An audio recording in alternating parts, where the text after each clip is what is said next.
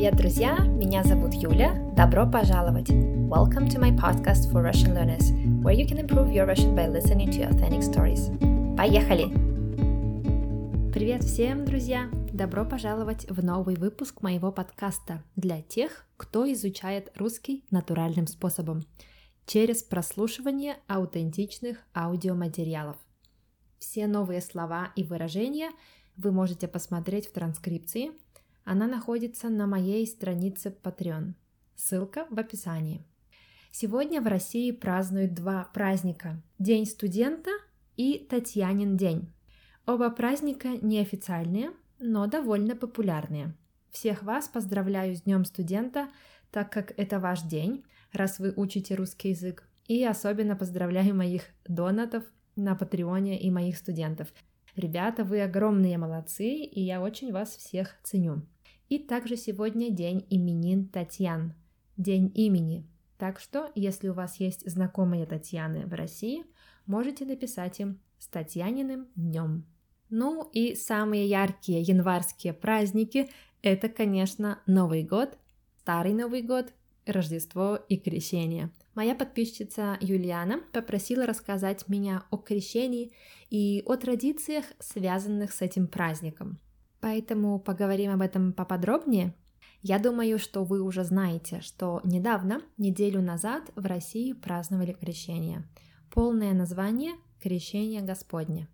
Крещение – это религиозный праздник, который празднует русская православная и другие православные церкви, например, греческая церковь, сербская церковь и другие. Праздник крещения в России стал таким популярным и известным за рубежом, я думаю, конечно, из-за этого дикого купания в проруби. Прорубь от слова «прорубить» или «рубить». Это такое отверстие, прорубленное в ледовом покрытии водоема. Водоем – это общее название для рек, озер, прудов и так далее. Прорубь делают для ловли рыбы, чтобы ловить рыбу, для набора воды, чтобы набирать воду, и для полоскания белья, чтобы полоскать белье, то есть стирать белье. И иногда прорубь используют для купания, чтобы купаться, например, на крещение, или просто те, кто любит моржевать, тоже купаются в проруби. Моржевать – это глагол от слова морж. Морж – это крупное, большое, морское, северное, млекопитающее с ластами, с длинными клыками, с усатой мордой – живет на Северном полюсе. И также моржом мы называем человека, который закаляется и зимой купается в холодной воде. Есть тут среди вас моржи? У меня есть один такой студент, который моржует. И, честно признаться, мне холодно только от одних его историй о том, как он зимой купается в море. Считается, что на крещение вода во всем мире на один день становится святой и имеет лечебные то есть целебные, полезные качества. Поэтому люди хотят окунуться в эту целебную воду. Крещение люди празднуют 19 января, а это как раз время самой суровой зимы. Мы называем это крещенские морозы. Обычно в этот период температура сильно опускается, выпадает много снега и в целом стоит такой продолжительный мороз – и как раз на 19 января в церквях проходят праздничные службы, и священники освещают воду. Они освещают такие большие баки с водой, а верующие люди приходят в церковь со своими баками и бутылками за водой. Людей приходит столько, что они все просто не помещаются внутри церкви. Поэтому а, в этот день практически возле каждой церкви вы можете видеть длиннющую, то есть очень длинную очередь из бабушек со своими бутылками и бидонами. Люди обычно запасаются этой святой водой на целый год и пьют ее в течение года, потому что верят в целебные свойства воды, в то, что она излечивает болезни и укрепляет здоровье. Это, кстати, очень забавная черта православной веры в России. Это такой интересный симбиоз язычества и христианства. Многие из этих людей не собираются каждое воскресенье вокруг храмов, Многие из этих людей идут в церковь только по большим праздникам, как, например, крещение, чтобы набрать святой воды. Большинство не ходит в церковь по воскресеньям, как советует это делать церковь, так как не считает это нужным. Но они идут набирать святую воду или освещать какие-то личные вещи, так как верят именно в эту полуматериальную, полуметафизическую силу, в магию. И это также, как и суеверие, наследство долгих лет языческой истории. Вообще, в принципе, это довольно забавно, но существует некоторая путаница между понятиями православный и русский. Политика Российской империи строилась на трех основных принципах, на трех слонах. Православие, то есть православное христианство, самодержавие и народность, что, впрочем, можно увидеть и в современном политическом курсе. Самодержавие – это власти в руках одного человека, монарха. И реализуется это за счет идей народности, ака национализма и православной религии, которая объединяет людей. Эти принципы настолько сильны в нашей истории, что в сознании многих людей эти концепты прочно переплетены. И многие считают себя православными только потому, что они русские но при этом не ведут религиозной жизни. Теперь о купании в проруби на крещение. На самом деле очень мало людей купается в проруби, только самые отважные моржи. Люди это делают, потому что верят, что вода их исцелит, но некоторые это делают просто потому, что хотят попробовать что-то новое, испытать себя, испытать новые ощущения или просто закаляются. Вообще, период между Рождеством и Крещением называется святки – и здесь мы тоже видим интересный симбиоз язычества и христианства. Период святок – это особое время в православном христианстве, время празднования рождения Спасителя Христа. Согласно церкви, это время принято проводить с близкими, помогать бедным и нуждающимся, навещать больных людей, готовить вкусные блюда и приглашать людей в гости, угощать их. Но этот период накладывается на языческие, дохристианские, славянские традиции колядок и гаданий. Колядки – это такой ритуал, очень похожий на trick or treat. Дети надевают маски и костюмы, ходят по домам соседей, стучат в дверь и поют соседям песни. А соседи должны давать за это угощение. Обряд, ритуал Колядок – это общая традиция славян, и встречается это слово во многих языках – польском, в чешском, в сербском. Кстати, на болгарском языке Рождество называется Калада, так как Калада – это еще и мифический персонаж до христианских славян. Это молодой бог, молодое солнце, который противостоит зиме. Солнце – это и есть бог, согласно дохристианским верованиям. Поэтому Тут молодой языческий бог и молодой Христос накладываются друг на друга, и все эти ритуалы перемешиваются. Сюда же относятся гадания. Так как этот период святок в январе считался магическим, волшебным периодом, когда можно было связаться с нематериальным миром, с духами и узнать будущее, угадать будущее, многие люди, особенно девушки, гадали. Гадали и на само Рождество, и в период святок то есть до крещения.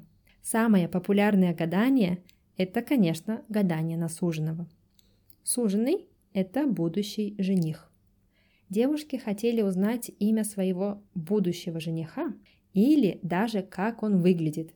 Это и понятно, ведь в то время судьба и вся жизнь девушки зависела только от того, насколько удачно она выйдет замуж. Вот один из самых известных способов гаданий. Девушки поочередно бросают валенок. Валенок – это традиционная русская обувь, традиционный русский сапог из шерсти. Девушки бросают валенок через спину на дорогу и по направлению носка валенка узнают ту сторону, откуда придет их жених. Еще одно популярное гадание – это гадание с зеркалами. Зеркалам приписывают магические свойства – кто слушал мой подкаст о суевериях, может помнит, что у нас есть такая традиция завешивать зеркала, если в доме есть покойник. Покойник – это мертвый человек, чтобы не увидеть в зеркале отражение его духа. да, или его души. Гадание проводится в пустой и тихой комнате. Не должно быть никого и никаких звуков. Гадающая девушка должна распустить волосы и полностью сосредоточиться, сконцентрироваться. То есть она должна сидеть в темноте возле двух противоположно поставленных зеркал, то есть зеркал, которые стоят напротив друг друга. В полночь девушка зажигает две свечи, которые стоят по бокам от зеркал, и произносит «Суженый мой, покажись мне», и начинает смотреть в отражении между двумя зеркалами, надеясь увидеть своего жениха. А это целый калейдоскоп, знаете. Сидеть перед зеркалами можно долго, а можно увидеть суженого сразу. Вот я не представляю, какую реакцию можно ожидать от этого.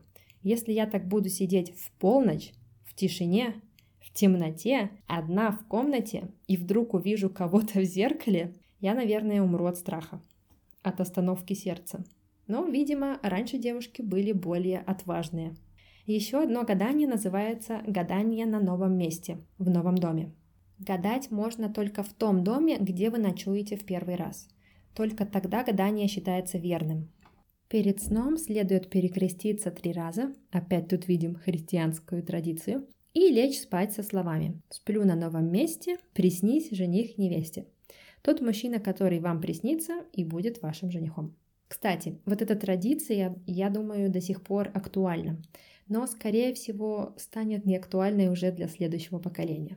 Но я помню, моя мама и моя бабушка, они мне рассказывали обе об этом гадании и предлагали попробовать. Вообще, в моем детстве я много каледовала, ходила на колядки и гадала вместе с моими сестрами. Где-то лет до 17, до того, как я стала учиться в университете, я проводила много времени у моей бабушки в деревне в Архангельской области. Это на северо-западе России, недалеко от города Архангельск. И я проводила там практически все мои школьные каникулы. А в деревнях все эти традиции и ритуалы, конечно же, были намного популярнее, чем в городах. Поэтому я многие из них знаю на своем опыте. Вообще, если почитать книгу типичных гаданий в период святок, можно упасть в обморок просто. Ну вот, например, как вам такой способ? В лунную ночь девушки шли к проруби, к проруби на реке или на пруду. Железным предметом чертили, то есть рисовали круг вокруг себя. Садились в его центр на, внимание, садились на шкуру животного, то есть на кожу животного, и смотрели в воду.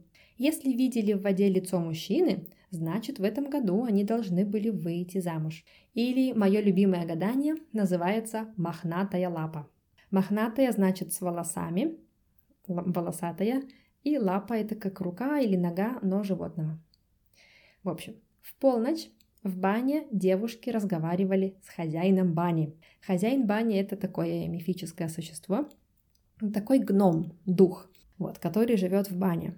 И девушка должна была просунуть руку в окно и сказать «Махни на меня мохнатой ручищей». И если тот, кто трогал руку, был мягким и похож на шерсть, значит жених достанется богатый. А если был голым, то жених будет бедняком.